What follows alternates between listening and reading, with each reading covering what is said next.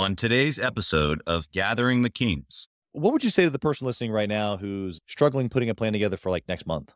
You created a multiple year exit strategy for your job, which included the last two or three years where you didn't need to be there financially, but you chose to be there strategically for the future self. What would you say to the person right now struggling with just making a plan for next month?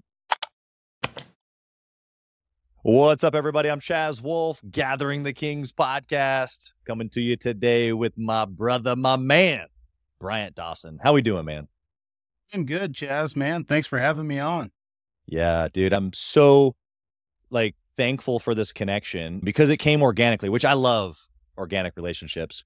I talk about it a lot here on the show, but you know, because someone had gotten value from knowing me and someone had gotten value from knowing you, we made the connection. So I appreciate that. And actually, it's really funny. That person that I was that connected us, I was just telling you a story about someone else that got some value, and I just in my mind clicked that it was the same person that connected us. Oh, that's excellent. Yeah. Anyway, no big deal. Bryant, tell us what kind of business that you got. Yeah, man. I was I was originally a former oil and gas project manager, traveled all over the world doing that. Spent tons and tons of my time doing that, so I didn't have any time Yeah. to do anything else. And now what we do is is fully vertical integration through real estate. So we have everything from the construction business to the property management to the real estate brokerage, then to our capital side. Yeah, he said that super humbly and low key. Dude is over there, He's got divisions of armies over there just doing work and buying properties, managing properties. You got all kinds of stuff going on, man. So I'll I'll toot the extra little tune there for you on your horn there, okay? Appreciate it. I appreciate Well, in all seriousness, you're you're a real estate king, and uh, in, even inside of that, I loved how you just pointed out. Obviously, you have a construction, a pretty large construction portion of that business, and so you're going to be able to speak from angles of experience in multiple different industries, which is what the show's all about, man. This is where I come from as well. Before we get rolling into your story, Bryant, I, I want to know. We talked about this briefly on the phone when we talked a month or two ago, whenever that was originally, but I want to know what the heartbeat is of Bryant. Like, why do you wake up? Like, what's the deep, deep burning desire in you? Yeah, man, that's a good question. I live for a family, family first. That's that's our our thing in through all of our businesses and kind of oil and gas is kind of the same way.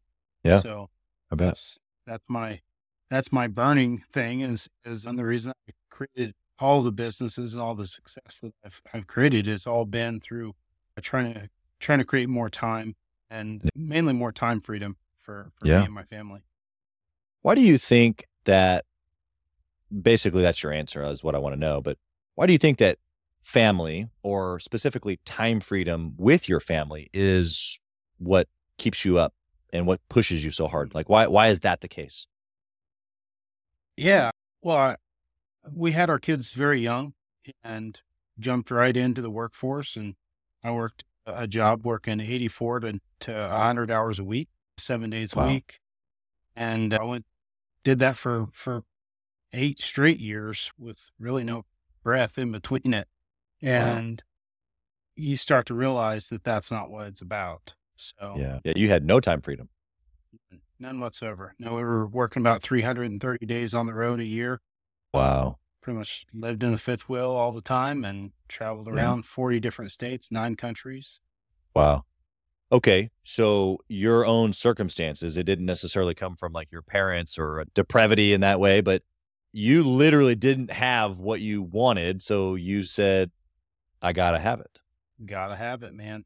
Gotta create it. You did all that with kids too, man. Yeah. 84 to 100 hours a week, 333 days on the road.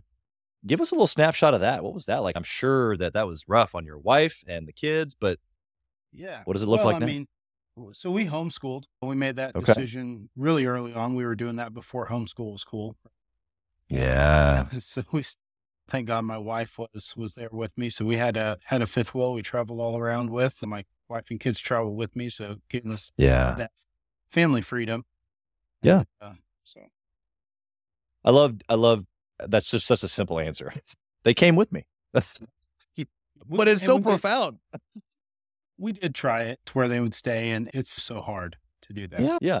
And not to take away from your, your family, your wife and your kids living in a fifth wheel for eight years. Like I I'm sure that was a challenge in itself. I've lived in a trailer at points in my life and I'm not trying to live in a trailer again, but let alone with family and young kids. So uh, I guess what I'm saying is that, wow, first off, but you made it through. And then the simplicity of your answer there, I'm going to come back to this later when we talk about family, but you just integrated the two. You said, Hey, come along with. You still were obviously at work and you had to do your thing, but you made the most of the situation given the grind that you were on. What do you think your kids have now because of that experience that they wouldn't have maybe if you didn't do all that? They have a profound drive, right? Both both my kids are very driven. My my daughter graduated high school a year early. My son has he's pursuing a music career right now and he's just unbelievably driven in that. I think that allowed them to see every single day I was up four or five o'clock in the morning doing my thing and work 12, 16 hour days to get back and, and yeah. do it all over again every single day. My, my kids are very understanding of that, understanding that, that life, life isn't free and have a very good drive for that. Yeah.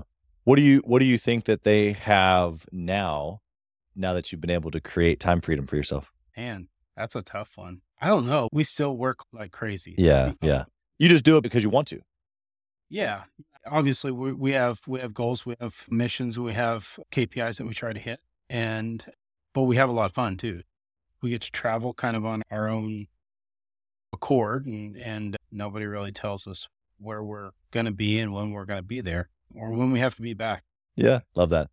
All right. Well, let's get into. I appreciate you kind of going. Let me press on you a little bit on your why. I just think your circumstances have we all have the story of uh, as entrepreneurs, things that we've sacrificed, given up, but you've just got such a stark, like, here's where we were and here's where we are now. It's just pretty, pretty different, different, even though you're still high quality work ethic to the max, probably. But that's, that's entrepreneurs. And, and really, as the guys or gals listening right now that are maybe in a lower point in their business and they're thinking just one day, maybe I'll sit on the beach, that really doesn't exist. It, it's more of a, I just get to go to the beach whenever I want. But I love to build. That's why you're building a business. And so you're just in the early stages.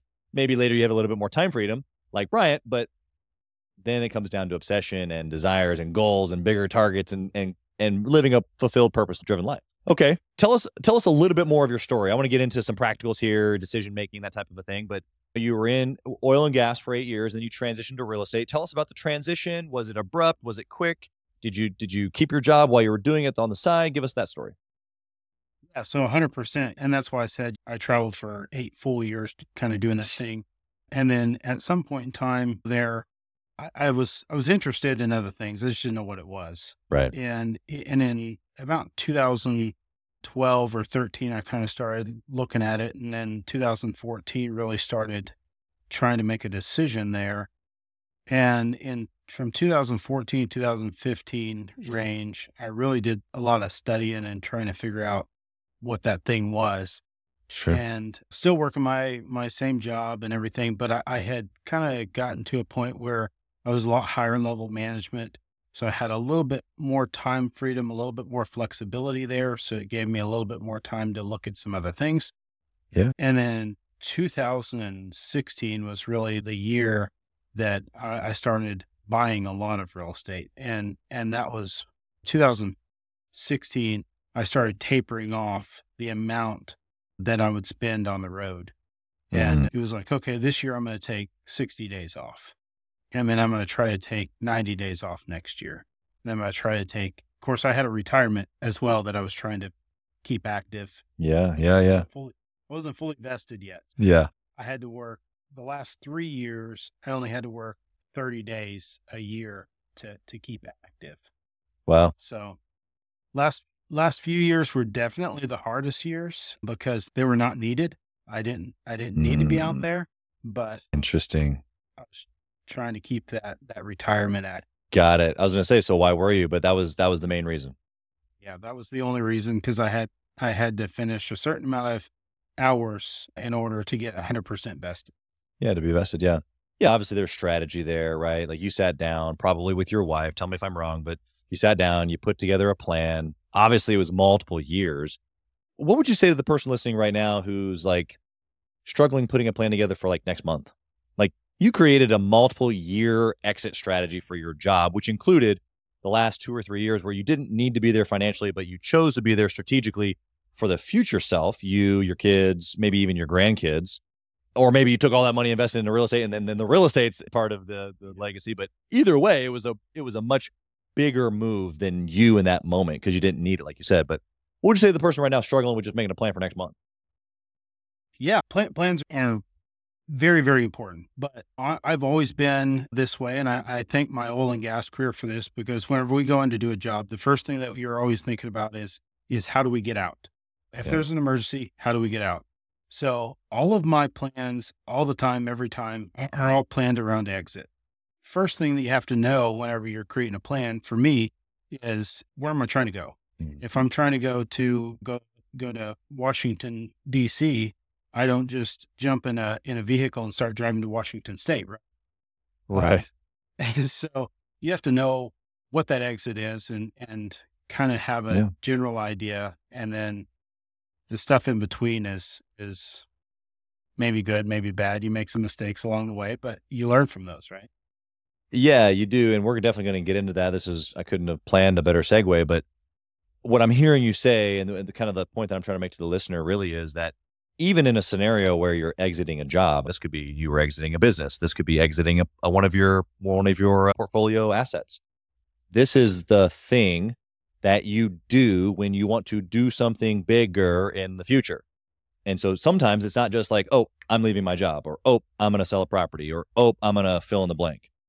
We've got to have a little bit of vision, which you did. Obviously, you started thinking, man, this is this is a lot. This is rough. I don't want this for my family. I'm sure that's probably where it started. Your wife was probably knocking at the door, going, "Hey, do we ever get you?" So that then stemmed this whole vision and conversation around what what else is out there. How what else could I do? And and then it comes to fruition. Even into the last couple of years that's what i love about it the detail of your story. What uh, i'm going to transition here into good and bad decisions because you've laid it up you softballed it for me. What was a good decision? We've just talked about planning but give us like something super practical. You did this and it gave you this result or it gave you a result that you would do over and over and over again something that we can go apply to our businesses. Yeah so a great decision from from my side. Not i tell my team this and everybody that anybody that comes on my team and, and just people around me is is getting started. That was probably the most simple thing that I could do because I, I spent I really did spend quite a lot of time thinking about it and thinking about it and putting together. I'm a big spreadsheet guy, so I put together spreadsheets and kind of planned it out. And uh, you go on with that for a while, and they kind of call it analysis paralysis, right? Right. Yeah, just you got to get started. You got to you got to start somewhere, and you're going to make mistakes along the way, but just getting started. Yeah, yeah. There's an overthinking to what we do, and probably you've experienced this even after you jumped, where you've overthought a situation. Is this continued oh, for you, where you've had to kind of like fight this off?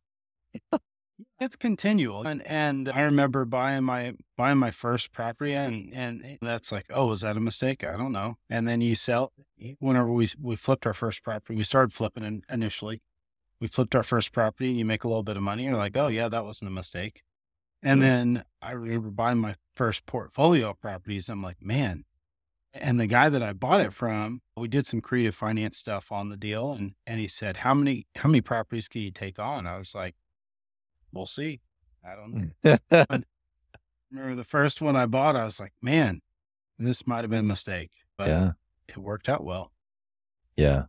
Yeah. I was having a conversation with somebody this morning, actually. It's funny how certain connections that you have tend to connect early in the morning. I'm usually working out and maybe they are too, but we're like, hey, what what do you think about this? Or going back and yeah. forth.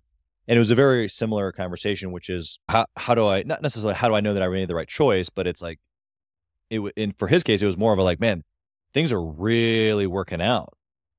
And how do I know this is going to last? And how do I know that? Because that's in essence, it's the same lane of decision making, which is, is this going to all work out?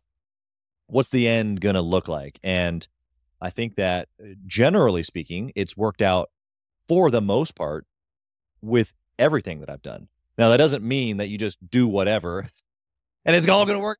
Uh, but inside of those decisions where you kind of questioned yourself that first property that you flipped the first portfolio company when you left your job i'm sure there was a little bit of a like oh no but it was backed by some research and some conviction around knowledge and detail and expertise and and maybe it was yours maybe it was someone else's that was speaking into the deal we we still have to overcome that but it's but it's overcome with confidence and knowledge and, and data would you agree Oh, I'd agree hundred percent. Yeah. There's there's definitely every decision every decision that you have has a cause and an effect, right?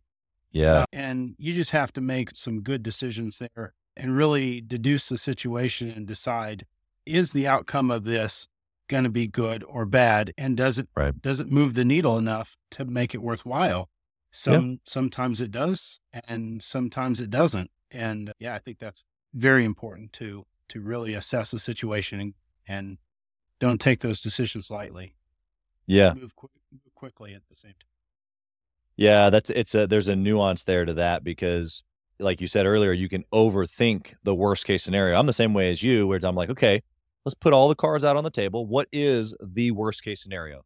Okay, I've got a situation here where it maybe it all burns down, the property, whatever. Like, what's the absolute worst? I want to know worst case scenario times 10, and I want to not necessarily plan for that, but I want to have that in the mind and I want to have a couple of contingencies going, if the direction starts to go that way, what's my game plan? Not necessarily planning for that, but having a game plan for it. And then to your point, then I can really press into, okay, well, I'm going to make this work. Right. And so I think underneath that, what we're both saying, there's like, there's a resoluteness or a definiteness to our decision making where it's like, maybe we're not like 100% certain that it's going to work out, but we're 100% certain that we're going to figure it out. Right. Oh yeah, hundred percent. That's probably been my saving grace through everything that I've ever done. Right. I'm willing to admit that I don't know everything. Always have been really, really open to that fact. And It's good. It's true. yeah, but Chaz Wolfe comes to me and asks me a hard question, which I like hard questions, and I don't know the answer. I'm I'm not opposed to saying, "Hey, man, I don't know the answer to that, but I'm going to find it." Right. and, and that that I will do. I will find the answer to, or, or somebody that does know the answer and bring them in and and uh, Yeah. Love that. Yeah, there's a lot of qualities and principles that you've dropped on us here. I hope the listeners taking notes because although again, although simple, very profound. What was a bad choice that you've made? You've obviously done a lot of deals. Most of them I'm sure have worked out, but there's been also moments in those deals. Tell us about a moment where it just not it was not a great scenario. All in all, I think uh, real estate has been really really good for me, and I haven't had any like majorly bad deals in that. But one thing that I do know that we did wrong in the kind of over the years was we, we kind of planned this exit from from oil and gas and and our real estate journey happened relatively quickly to where to where we were we replaced my income in in a short amount of time and and our construction side was probably the biggest driver for for that because Mm, there are very few operations that provide property management, construction, and kind of the operations and the entire thing kind of mixed together. yeah. So that was a driver for our growth. But we kind of lost sight. We kind of put our construction on autopilot just a little bit Mm, and it was it was clipping along really well and and we didn't plan for for pivot as well as what we should have. I've always been a big fan of of being nimble being able to pivot relatively quickly sure. and and covid-19 changed a lot in the construction industry right? However you view that that that whole thing it changed a whole lot from pricing and sourcing materials to getting decent guys and the cost of those guys and, and That's being right. able to perform and get projects done that's probably the biggest mistake i've ever made was was kind of distancing myself further and further back from from day-to-day activity and not keeping a super super great pulse on a major component of our business Yeah. Yeah. So there's a there's a principle underneath that decision, basically of like you said, autopilot or set it and forget it, or a lot I see a lot of salespeople do this when they have a big month, and then what happens next month? Everything blows up. Same thing for small entrepreneurs because that's basically what they are too, as salespeople. And so it, you have to keep consistent. So what did you learn inside of that? Obviously, you learned to be consistent, to not like look away, to always have a, attention. But what's underneath that that you could have kept doing, or what would what did you miss out on if you had if you had been doing what you should have been doing, paying attention? well, I guess miss out on is just money. And and Sure. at the end of the day, and well, bigger bigger than money is like is like what did we lose in time? Yeah. And and from a setback perspective, we obviously couldn't have changed COVID nineteen from happening. You couldn't have changed what what did Right. happen from material sourcing and things like those things we couldn't change. But we what we could have done better is we had a, a massive amount of of clientele projects at the time. And a lot of those fell off the books. So instead of we could have pivoted and said, okay, we're going to buy a portfolio to keep 30 or 40 guys busy on Right. these- on these portfolio properties. We could have done that, but we weren't looking at that close enough and Mhm. and just well, honestly didn't know what was going to happen there for sure. Yeah, nobody did. And so you can look back today with clear eyes and go, I should have, but you didn't, oh, or yeah. you, you did something different. But Yeah. that's the beauty of looking back or reflection. It's the beauty of these questions that I get to ask entrepreneurs, which is, okay, well, you made the good decision. What'd you learn from it? Okay, you made the bad decision. What'd you learn from it? Because there's going to be another big decision today. Maybe it's tomorrow. Maybe it's next week. Maybe there's another COVID 19. I don't know. But this is how we win in business is uh, not only making good decisions, but a, a, having a track record of good decisions. It's also probably how you've grown so quickly as well as th- with number of investors and people that trust you that want to come work for you. Like you can't build teams whether it's investors or teams of construction guys even if you don't have a history of good decisions because they look at you and they're like i don't know. I don't know what he's going to do. Okay what sort of process if any that, that you have around good decision making like something comes across your desk today maybe it's a portfolio maybe it's a an employment issue how do you make that decision Yeah, so I I I always make a decision relatively quickly. I'm I've kind of always done that, good good or bad, because what I found is that time is is the killer, right? So we can take two weeks to make a decision that we could have made in ten seconds. And we- And most likely you already had made the decision. most 10 seconds. likely the, the decision is going to be the same in two weeks as it is today. Make that decision today. Don't spend the extra time on that thing and just pull that pulls time forward and allows you to move Sure. faster. So if you get two weeks down the road and you made the wrong decision, now hey, now we can work on on correcting the decision that you made that was wrong. But a big majority of the time, whether that's a portfolio thing or if it's a if it's an employment deal, if you just if you delay Right. the inevitable, I've tried to do it in the past and it just it bites you in the butt most of the time. Yeah.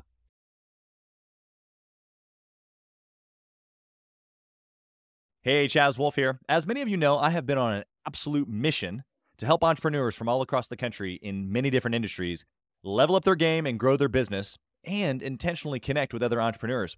We do that obviously through the podcast, but we also have a peer to peer mastermind group specifically for seven to nine figure business owners.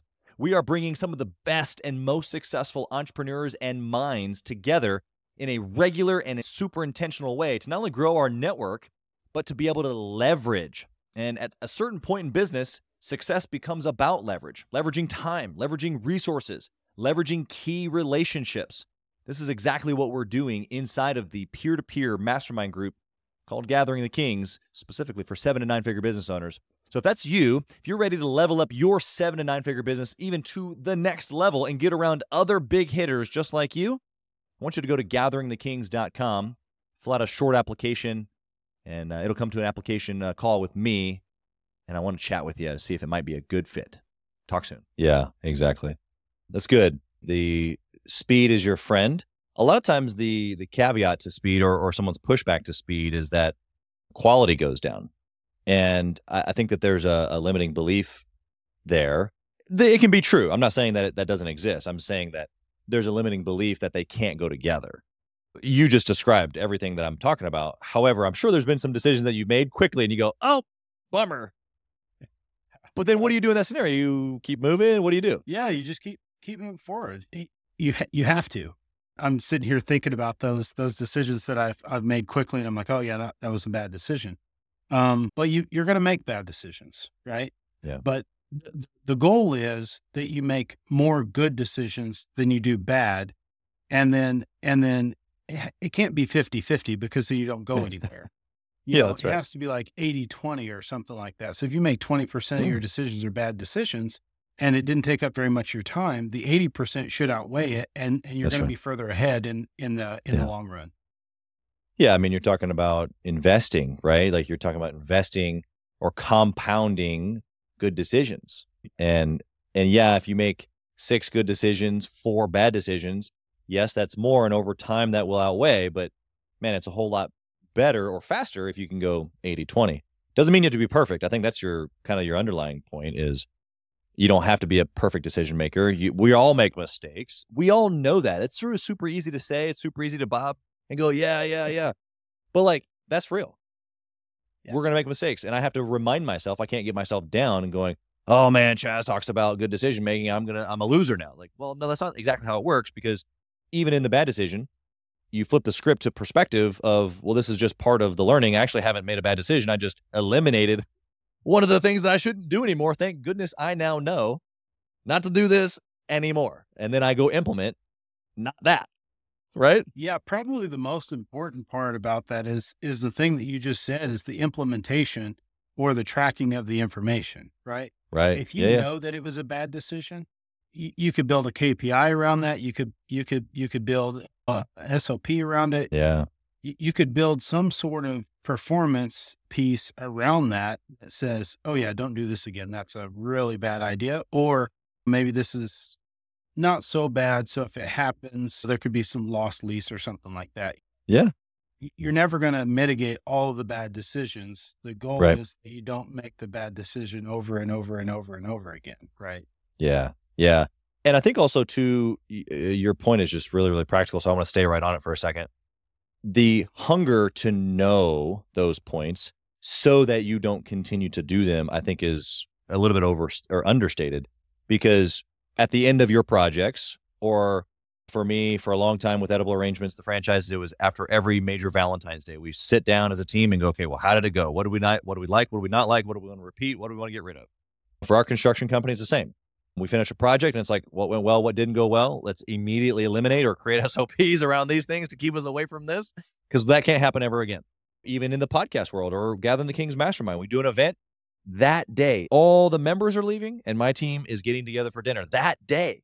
And we're taking notes and we're we're dissecting back and forth. What what brought value? What didn't? What do we do next time? What do we like? What do we not? Like all of everything that you just said is super practical but it's not just doing it but it's also the speed. Like do it do it fast and implement from that plan right Exactly. Yeah, and I have a I have industry that I was in previously to thank a lot for that because these are very very short durational projects. You go shut down an oil refinery, they don't want that thing down for very long because it costs a lot of money. that's right So every action there's a reaction from it, right? And and each thing parlays into another thing, and you have to know what those things are to have a successful project. yeah yeah that's so true okay i want to go into our speed run here ask you some questions you talked about kpis a few minutes ago what is the one kpi you would pick to track forever and ever if you could only pick one Mm, Probably, probably time to money. okay explain Time, time to money. So, like, when, whenever we, I'm going to use construction for example on this one. Whenever we have, say, we have ten guys on a project, we want to know what the time to money ratio is on on each man or meet Okay. each man hour because we can Yeah. we can we can say okay we need ten million dollars in the pipeline and we need X amount of people to get X amount out the back end. right And if we're not tracking time to money, there's no way to predict that this year we did 10 million and next year we're going to do 15 million. And here's the things that we're going to change to, to do 15 million. Yeah. Yeah. So in essence, it gives you the trackers for kind of like the rest of the formula by base knowing that one KPI, which answers my question. For I think that this applies obviously to to other businesses too, but there's a lot of contractors, commercial guys, even even manufacturing. I think that this would like just super dial in. Give us just a smidge more because I like you've obviously got this dialed in. You have a formula, so I'm I'm going to try to extract a little bit more knowledge from you you're talking to somebody that doesn't have a clue what you just said. Right. Right. Help help Okay. them understand and implement it into their business. Yeah, every business is different as far as man hours, so we won't go too deep into like monetary Yeah. man hour piece. But yeah. You should know that say- number is the point. You got to, Right. you get like the listener knows, needs to know that number. Yeah, you have to know that number. So let's say that y- you come to a, a, conclusion that that that man needs to make you or or needs to gross revenue two hundred and fifty thousand dollars a year or something like that. Right. Now you can take that, you can divide it out two, by two thousand eighty hours on a if that's the hours that the person's working, and now you can know what the production of that person needs to be Right. like everybody only has so much physical capability in their life. Like you're never going to take a two hundred and fifty thousand dollar hammer swinger and turn him into a five million dollar hammer swinger because he just doesn't have that much physical capability, right? Right. You have to take that guy all the way down, and we take I take it down to the minute. So I know every minute that the guy's swinging a hammer, we need to get X amount of minutes out of him in order to create that two hundred and fifty thousand dollar or whatever that whatever that number is that we're trying to create in that, in Right. that year. So you take a big number and you reduce that big number down to smaller and smaller and smaller and smaller increments until you get into literally a minute or an hour, something that's very easily trackable. And then you can check it every day and you can say, oh, well, Chaz today did, he, he was on the clock for 10 hours and, and we got seven, seven hours worth of technical billable value out of him. He's 70% efficient. So there's a lot of different ways that this can go, but getting down to an incremental amount is, is very important because now you can start making decisions. Well, or, or, or questioning the person and saying, Oh, do you like painting more than you like sheetrock? Right. Do you, do you, and then you can start tracking these things, find out where they excel best for themselves mentally and physically, and also for the company. And you can start steering them in those directions. You can improve, you can improve your, your bottom line at the end of the day. You can improve productivity. So this one KPI allows you to track many, many things. And it creates a deeper company culture, creates a, a better performance from from the personnel and and supervisors and all the way all the way up and down the ladder. Yeah. Makes it pretty transparent and it also it also builds in a mindset and culture that the company has to make money. Like some people hear like, "Oh, well they're making money on me." It's like, "Well, I'm not sure how you think this works, but uh, if the company doesn't make more money than you, then they don't have ways to pay other things besides you and it doesn't work." Right. although that's super obvious to entrepreneurs like us and maybe the listeners, helping giving the listeners a way to communicate that even even though you didn't say those exact words to your guys, you're building that into their mindset because otherwise there's nothing there. There's no there's no meat on the bone if we're not doing it in the proper efficiency. Yeah, and that's that's the first step, right? So y- you have to you have to put it in a way in which they understand. Because if you go to the average employee and just be like, "Hey, I need you to make more money for the company," you're going to look Right. at you and do whatever, and Yeah. probably not going to be a good relationship for a long time. Nope. Uh, so you have to find a way to convey that information and really put it into their hands and then reward on that side too, right? So whenever that if you're not tracking the KPI, you can't there's no there's no way to track how to reward somebody, but reward that good behavior whenever that KPI does change. Yeah, there's alignment there. It gives a pretty good purpose there for them to stay and keeping doing it. If if there's uh, alignment, it's a win-win. Is really what it comes down to. What what business resource have you used or partaken in? Books that you've read, anything like that that you'd recommend for the listener to to grab? Books, so I'm a huge, huge book guy. My first year that I decided that I was going to try to parlay out of oil and gas, I actually read and listened to 110 business books. Love it. He's a machine. so it was it was it was annoying for everybody around me except for me, I guess. I actually even I was in Saudi Arabia at the time. I didn't have my wife with kids. I would listen to books even throughout the night when I slept. Don't know if that did any good or not, but you know, Hey, it didn't hurt you. I know that. it, it, it definitely didn't hurt. That's awesome. But there are there are some really really good books out there, and and I I think the first one that I, I've got a big saying that mindset's everything, right? Yeah. and and I think that's where most most answers are, are lost and is in mindset. People don't think they can do it, or they don't think they have what it takes, or whatever. So I think right. mindset's probably the most important thing. Rich Dad Poor Dad is a good book for mindset. There's another one out there by Michael Gerber called The E Myth. Yeah. This is also another good mindset book. And then Grant Cardone's got got a couple that are super good for that too. And that's kind of the growth, the growth part. So Yeah. And and I would always recommend, and I do recommend those in that exact order. So it kind of takes you from understanding the different mindsets that each individual has, and then really Right. the growth part. So Yeah. Yeah. You did a nice little waterfall there with the books. I like that. I I think that the number one, I agree with everything you just said, but the one thing that I heard you say more than anything was that you have been obsessed about personal development. And I've heard a lot of people say that they are like this. And I think that that's where a lot of even our guests probably relate with me or I relate with them because I'm the same way. Not every guest has been like this. I've had some guests say I've never even picked up a book. But I think that there is an appreciation for going to the next level in all areas, but even specifically mindset, because there's just levels upon levels upon levels of understanding not only just the human brain, but also how we make decisions and how those then affect all of the other things our personality, your interaction with my personality, what's your personality, or, and or negotiating skills, communication. Like there, you could just, the list goes on and on. And I just don't know. I was going to say, I don't know if I'll ever master those things. I don't know if I want to master them because I love the idea of going after it every day. yeah, yeah, I thought I think yeah, you hit the nail on the head. I really don't have anything else to say there. You're right. Yeah. There's a there's like a hunger that guys like you and I develop around. I was thinking about it actually this morning, believe it or not. I had this crazy routine.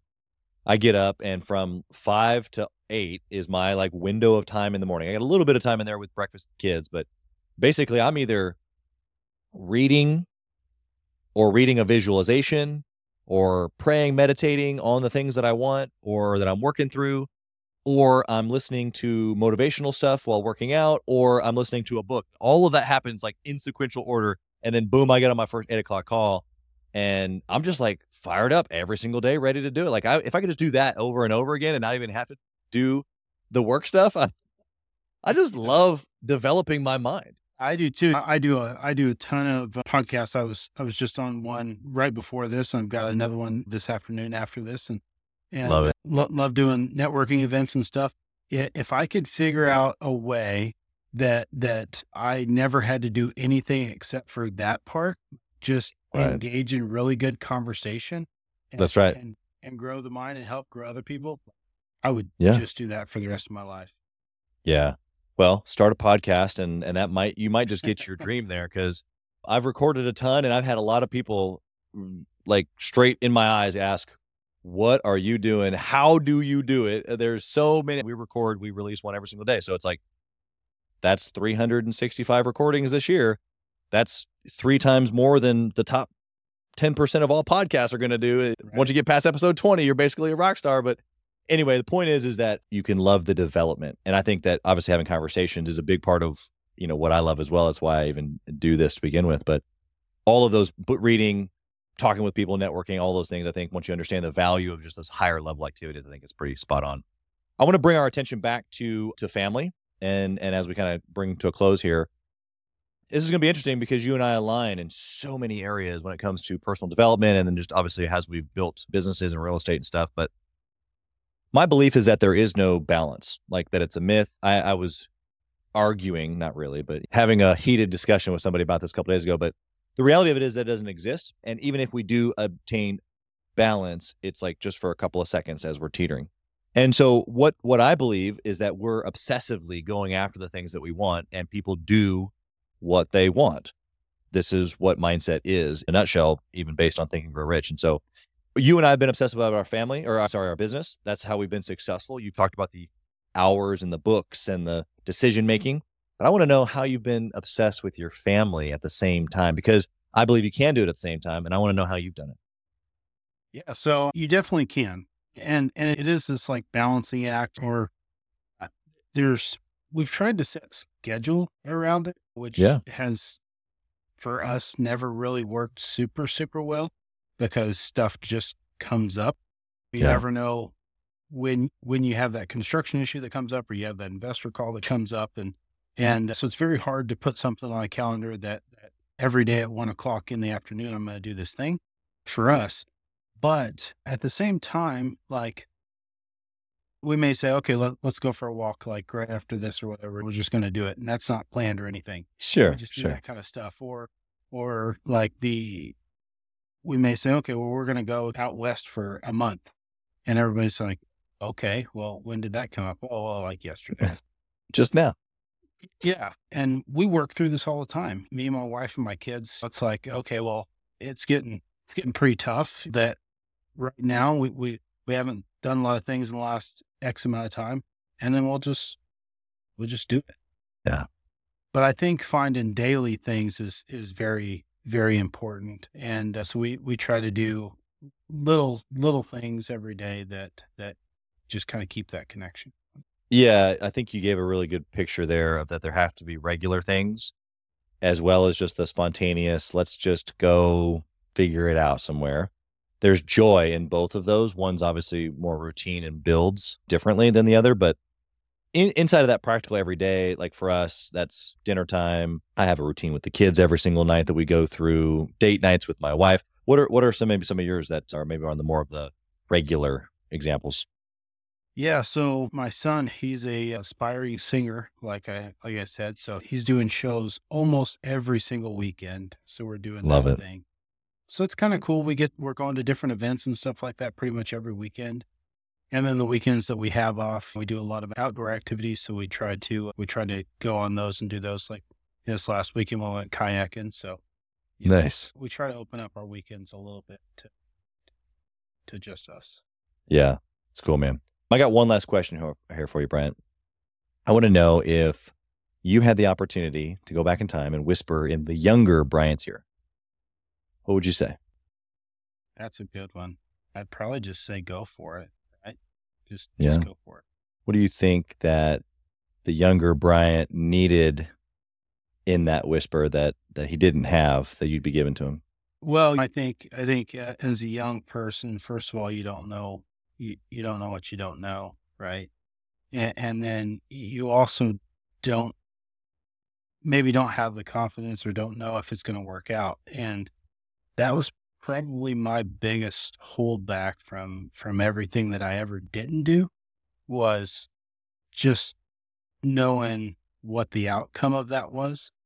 And as you get a little bit older and you start realizing that maybe the outcome may not be exactly what you paint your picture to be, Right. there's still going to be an outcome. And and the more outcomes that you can you can create in your life, the more clear the picture at the end really is. Yeah. It's good, man. I think that that ties a nice little bow on everything that you've given to us so far. I think it actually describes you a lot. Even though maybe you would have been whispering that to the younger you, I think that you've been able to still do it. I think even just understanding that, if the listener can can get inside of that construct that I just built there of your story, I think that that transfers hope more than you being able to actually go back and whisper because you freaking did it. Yeah. Well, it's been a pleasure having you here, man. I want to know how the listener can can connect with you. Number one, because you have opportunities to invest. So if they're listening right now and they want to get into real estate themselves as an investor or potentially other ways, they need to be able to reach you that way. And then in addition, maybe they just want to network with you. Maybe there's a deal you guys can do together. Maybe there's something in another way that they want to connect on. How can they find you? Yeah, so I'm on LinkedIn. LinkedIn is a really great place to connect with me. And then you can also get a hold of me on my website, which is ingramcapital.fund. Perfect. Awesome, man. We'll put all that in the show notes. I love your mindset. I love your intensity, really. I can tell that we're going to run together and do things for the future in some capacity of some degree. So we'll have to figure out what that is. But thanks for being here, man. Blessings on you, upon your family and all of your properties, everything you get your hand to, man. I appreciate you. Chaz, thanks for having me. Thank you for listening to Gathering the Kings today. I hope that you were able to pull out a few nuggets to go apply into your business right away. More importantly, though, I hope that you're realizing that it takes more to be successful than just being by yourself, doing it all on your own, carrying the weight all by yourself. What I have realized, not only in my own journey from multiple businesses and multiple different industries, and now interviewing over two or 300 other very successful seven, eight, and nine figure business owners, is that it's tough to do it alone. And so Gathering the Kings exists to bring together successful entrepreneurs. In fact, we are putting together 1,000 kings, specifically who are grateful but not done. We're intentionally assembling kings who fight tooth and nail for their business, family, and communities. And here's what we believe that in the pursuit of excellence in those areas, that it ignites within us the responsibility to govern power and forge a lasting legacy. So if that relates and, and resonates with you, and you know that you need people around you, sharp, qualified, other very successful business owners, I want you to go to gatheringthekings.com. I want you to take a look at what we're doing and see if it makes sense for you to be part of our pursuit to 1,000 kings. Talk soon.